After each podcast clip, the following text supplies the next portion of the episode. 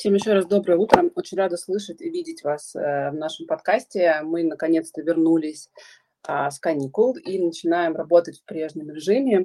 Наш подкаст будет выходить, как и раньше, раз в две недели. Каждый вторник в одиннадцать тридцать мы решили немножко поменять время для того, чтобы как можно больше людей могло к нам присоединиться. И мне кажется, это время достаточно оптимальное для того, чтобы это произошло. Ну а те, кто не смогут присоединиться в это время, всегда могут послушать нашу запись с тайм-кодами, которая будет выложена через сутки после записи подкаста. Напоминаю, что у нас наш подкаст посвящен всем карьерным ситуациям, карьерным запросам, которые к нам приходят. И в большей степени это карьерные запросы от мам, которые планируют продолжить свою карьеру после декрета, планируют свое карьерное повышение после декрета и во время декрета, или планируют как-то изменить свою профессию, свой карьерный трек, опять же, в декрете или после декрета. Сегодня у нас будет несколько ситуаций, несколько запросов, которые вы прислали заранее. Если у вас появился запрос или вопрос сейчас в процессе нашего В процессе нашего подкаста, вы можете отправить его в последнее сообщение в нашем канале, в нашем SelfMama чате, и я его увижу и, соответственно, отвечу на этот вопрос тоже, если у нас останется время, а я думаю, что оно останется. Но перед тем, как мы начнем, я хотела бы всех вас пригласить на SelfMama форум две тысячи двадцать два, который пройдет в этом году двадцать второго октября, и мы очень надеемся, что у нас получится сделать его в офлайн-формате, в таком гибридном варианте, и в офлайн, и онлайн.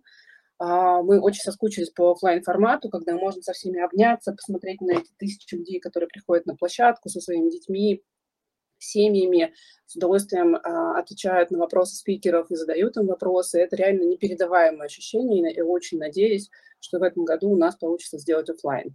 Регистрация на форум уже открыта, она единая, вы можете регистрироваться уже сейчас. Регистрация на офлайн-площадку будет чуть позже, когда мы будем понимать, какой объем площадки у нас есть, да, сколько людей мы можем принять здесь, в Москве. Присоединяйтесь, регистрируйтесь на форум, чтобы получать своевременно всю информацию о том, как проходит подготовка форума, какие спикеры у нас есть, как обновляется программа. В этом году будет так же интересно, как все предыдущие годы. У нас будет очень классная тема, связанная с тем, что происходит со всеми нами, с турбулентностью, с неопределенностью, и как мамам жить, выжить и, и жить хорошо в этом направлении. Поэтому присоединяйтесь. Ссылочка на регистрацию на форум есть в нашем канале. Мы много раз уже ее опубликовали, вы можете легко ее найти. А пока переходим к тем запросам, которые у нас есть и которые нападали за это время. Так. Первый запрос от Анастасии. И сначала я его зачитаю. Здравствуйте. Мой вопрос о совмещении материнства и начале карьеры на фрилансе. Задумывался о таком формате работы, как о возможности самостоятельно регулировать время и рабочую нагрузку. Сейчас около семьдесят процентов времени занимает ребенок. Однако очень беспокоят страшилки про недобросовестных людей, что поиск клиентов и организационная составляющая – это еще одна работа после работы, и заработать на фрилансе возможно только если ты уже профи. Опыта у меня совсем мало в выбранном направлении, и прежде всего по найму, прежде всегда трудилась по найму. В совершенно иной сфере, и не понимаю, как подступиться. Заранее огромное спасибо, очень ждала вашего возвращения. Спасибо. Спасибо, Анастасия. Я бы разделила ваш вопрос на две части. Во-первых, как подстраховаться, чтобы минимизировать риск работы с недобросовестными клиентами. И вторая история про то, что страшновато начинать работать на фрилансе, потому что непонятно, как все пройдет, да, и нет совершенно опыта в выбранном направлении, и нет опыта работы на фрилансе, и непонятно, как, собственно говоря, во всем этом новом сориентироваться. Что касается первой части вопроса, есть очень простое решение. Слава богу, есть агрегаторы. Юду, Авито и другие ребята, Профи.ру, которые предоставляют такую услугу, как добросовестная сделка, услугу добросовестной сделки.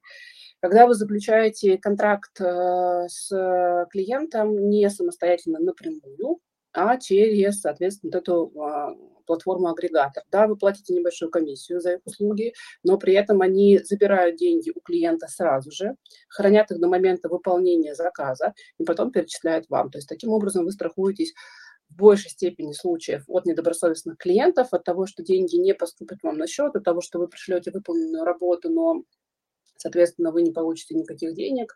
Мне кажется, это оптимальная история. Я сама очень сильно и очень часто пользуюсь такими сервисами, ну, больше для таких технических работ, там, не знаю, картину повесить, люстру прикрутить.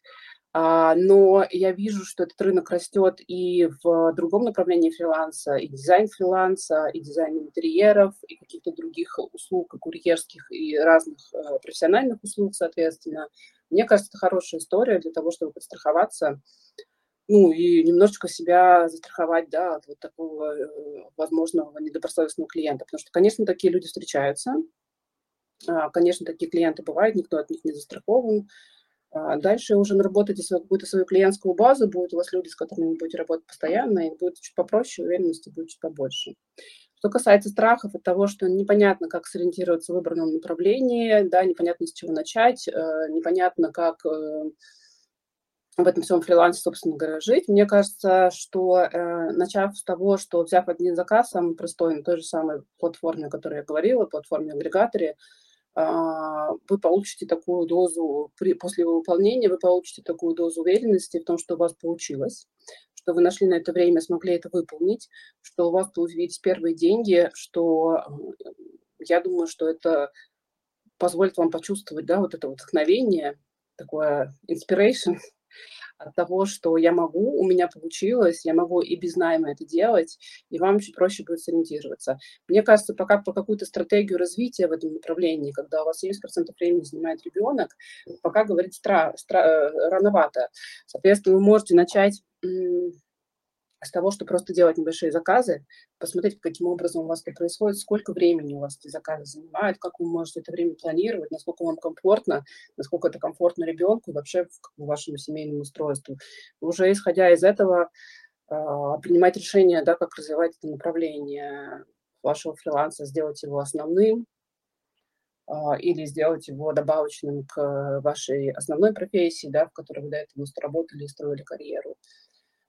Вот такая моя рекомендация. К агрегаторам очень сильно советую присмотреться. Юду, Авито и Профи.ру. Но это три, которых я только знаю. Есть наверняка и достаточно большое количество других агрегаторов. И, возможно, там в вашем городе какие-то локальные агрегаторы тоже есть. Обязательно их используйте.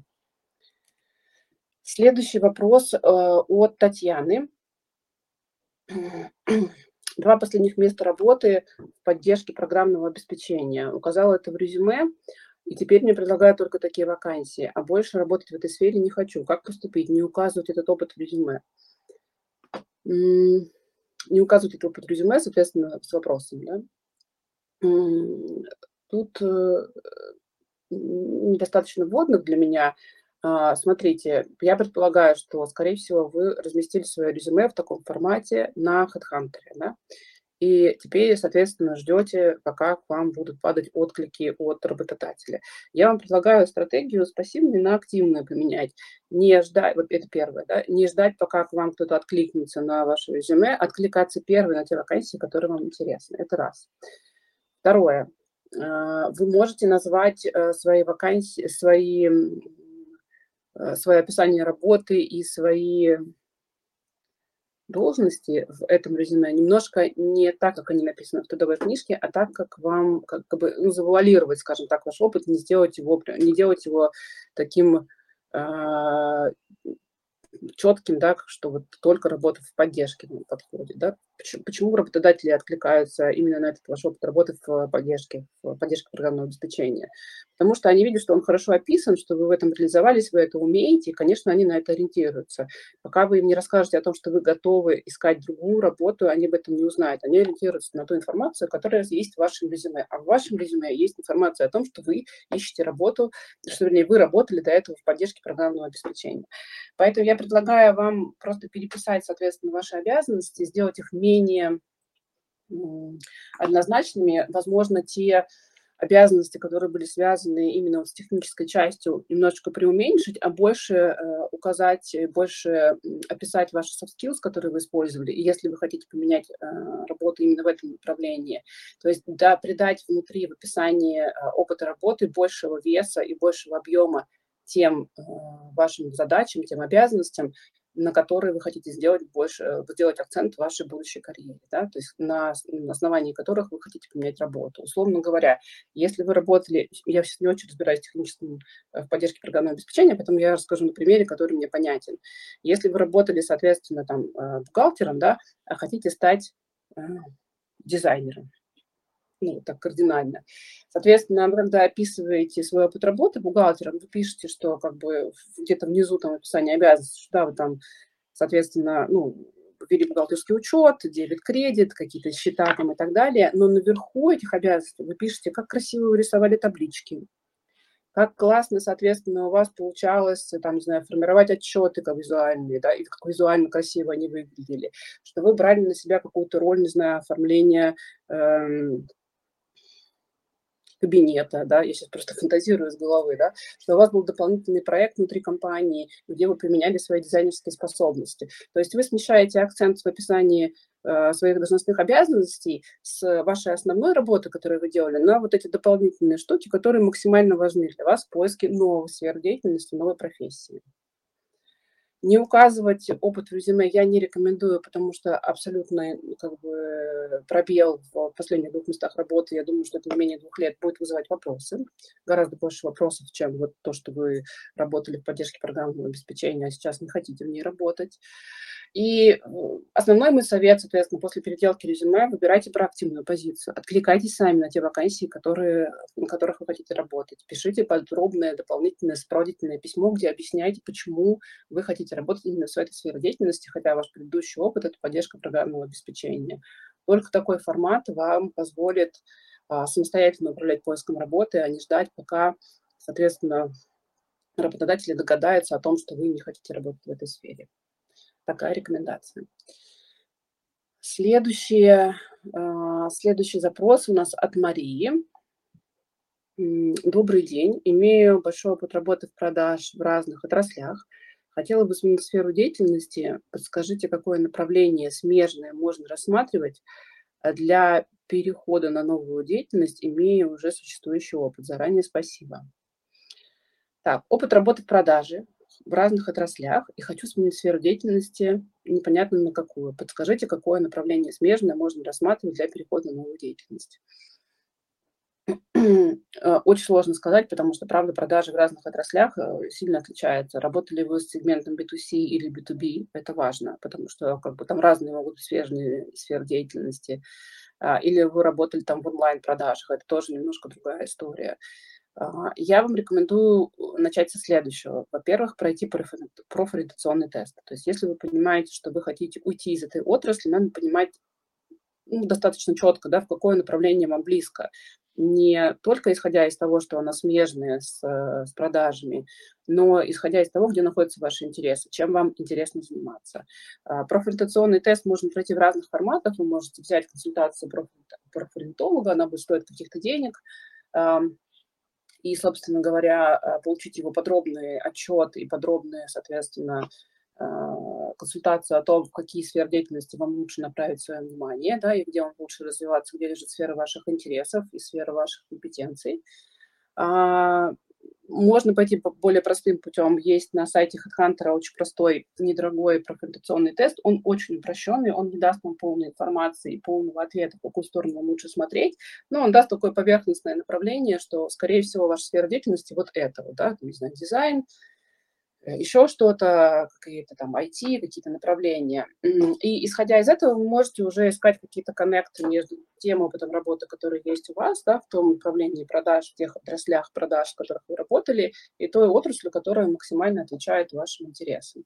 Я бы обязательно учитывала тут еще помимо этих двух составляющих, то есть ваши интересы и ваш текущий опыт, такую историю, как ваша ценностная модель, мотивационная модель, да, что для вас важно в процессе работы, важно ли вам достигать какие-то достижений, удовлетворять свои амбиции, или важно вам, соответственно, сохранить хорошие отношения внутри коллектива и поддерживать их, и иметь хорошую такую поддержку внутри, да, или вам важно а, иметь стабильную работу с девяти до шести, закрывать там ноутбук или дверь кабинета в шесть и больше о работе не вспоминать, или наоборот, соответственно, любым путем достигать цели, да, и стремиться к этому. То есть подумать, поспрашивать себя, какие направления, какие, какие важные ценности у вас внутри работы, что для вас приоритетно, да, какие, какую работу вы хотели бы с точки зрения ценностей и ценностной модели, какую работу вы хотели бы иметь.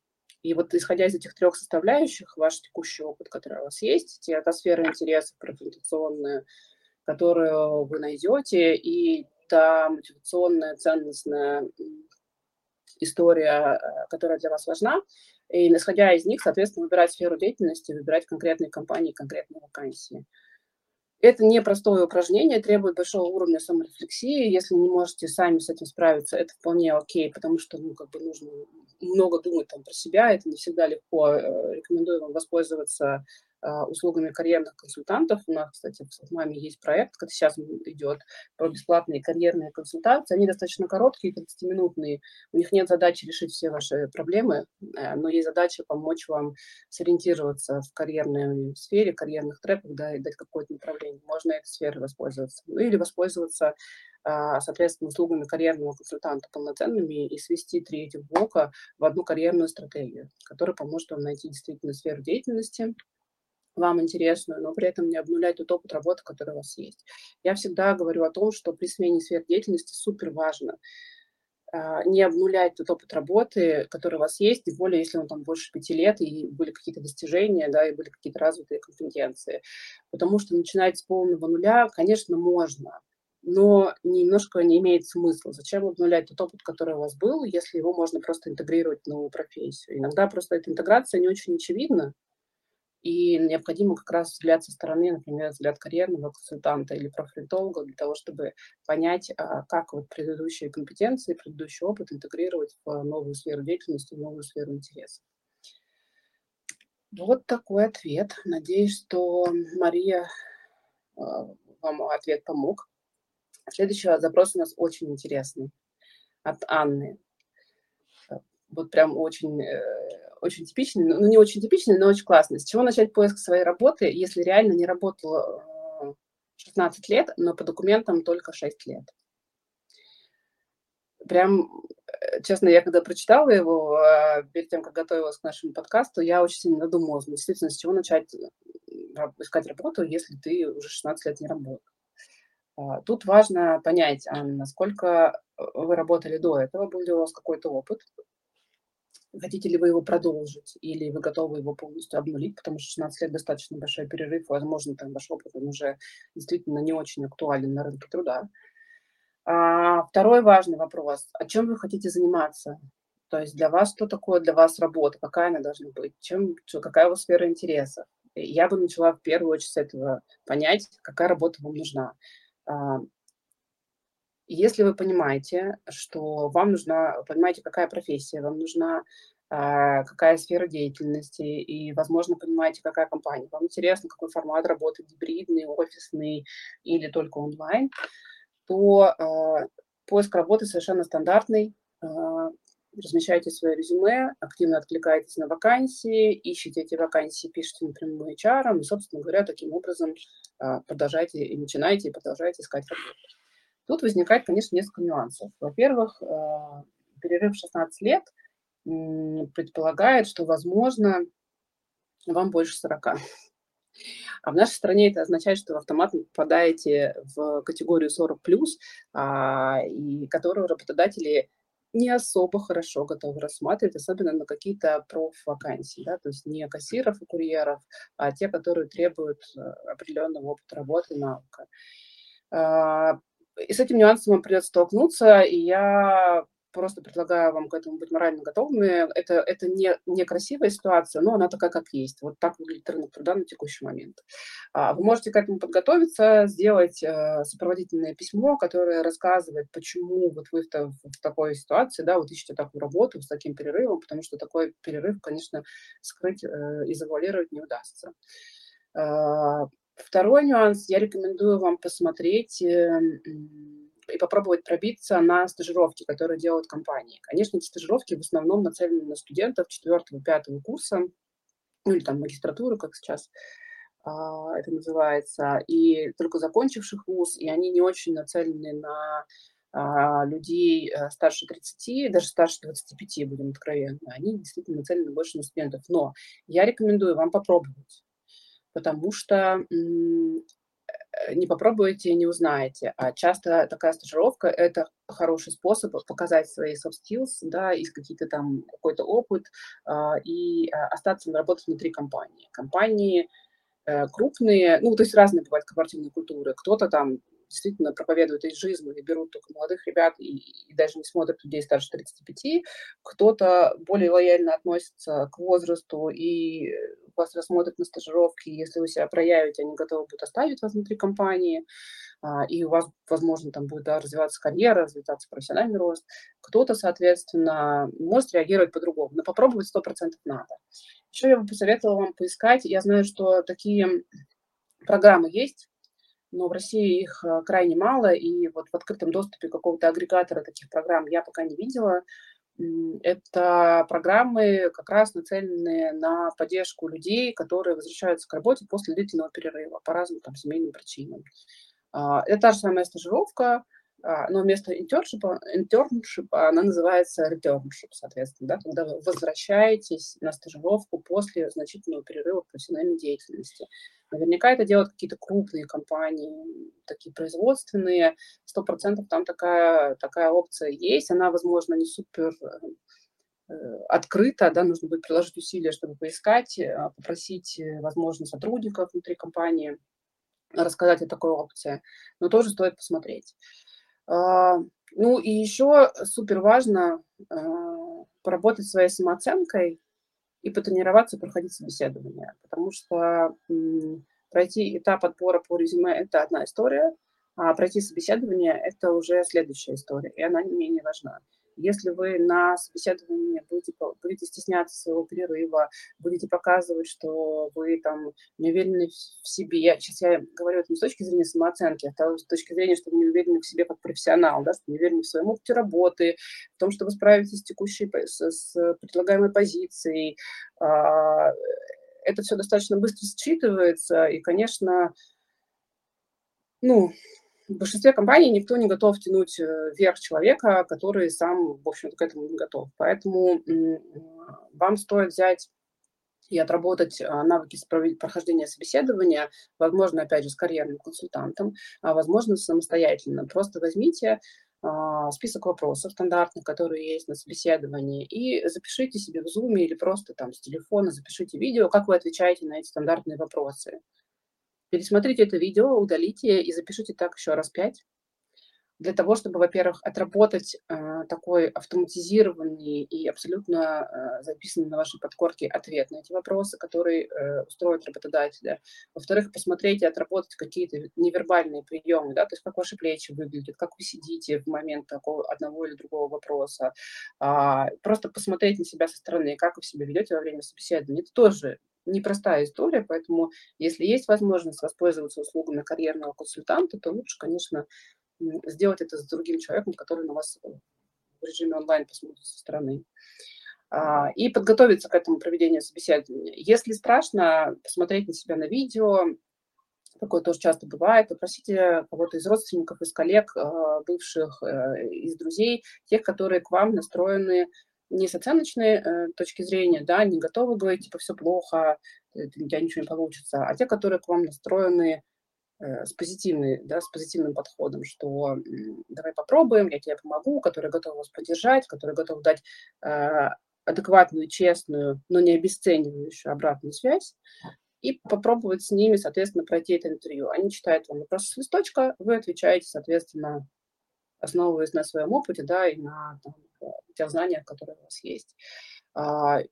И мне кажется, тогда все у вас получится, соответственно, сделаете проактивный подход и будете сами откликаться на те вакансии, которые вам интересны, составите резюме. Ну, тут вот, кстати, с резюме такой интересный вопрос, что мне можно написать, да, если, ну, если у вас трудовые книжки, соответственно, эти шестнадцать, десять лет из этих шестнадцати как-то обозначены, соответственно, вы можете вполне это указать в резюме и там описать тот опыт работы, который у вас был до этого, ну, те обязанности, которые у вас были до этого, и, собственно, на этом остановиться. То есть у вас будет очевидный перерыв только в шесть лет.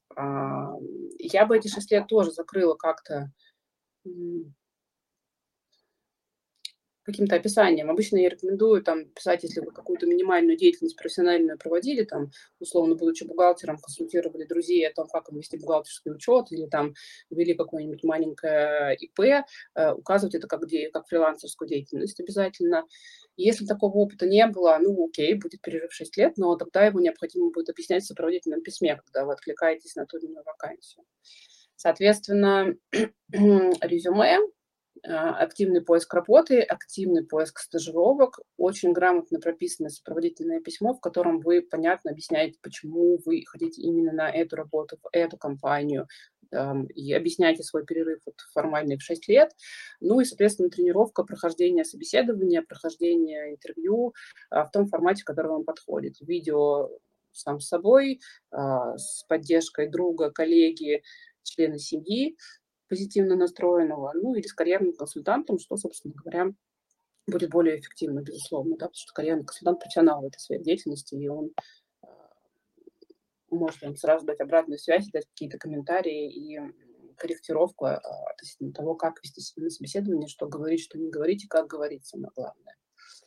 Будет круто, если вы потом напишите нам обратную связь, Анна, по тому, как, как у вас получилось, собственно говоря, процесс трудоустройства после такого перерыва. Это будет очень классный кейс, очень интересно посмотреть, как он у вас будет проходить и когда он завершится, как, чем он завершится. Тоже будет очень классно. Если будет возможность, обязательно напишите нам, мне будет очень интересно почитать и послушать. И, возможно, мы вас позовем в наш подкаст для того, чтобы вы рассказали свою историю, как это все происходит.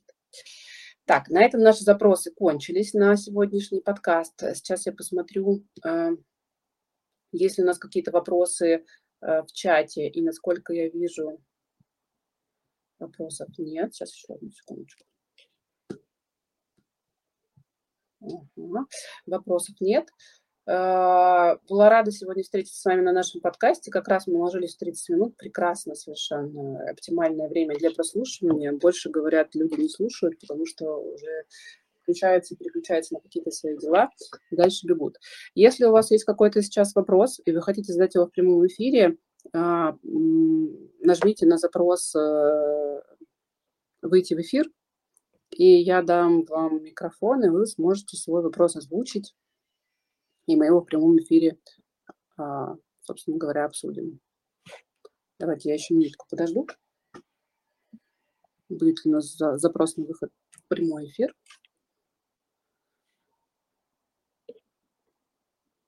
Угу. Пока тишина, что я рассчитываю, считываю как отсутствие запросов на прямой эфир. Если кто-то готов это сделать в следующий раз, через две недели, приходите, я с удовольствием дам вам микрофон и послушаю, соответственно, ваши вопросы, и с удовольствием их обсужу. В целом, наверное, все. Была рада вас слышать, читать ваши запросы и отвечать на них. Еще раз напоминаю, что уже открыта регистрация на SelfMama форум, который пройдет двадцать второго октября две тысячи двадцать второго года в офлайн и в онлайн формате. Регистрируйтесь, отправляйте ссылку своим друзьям, коллегам.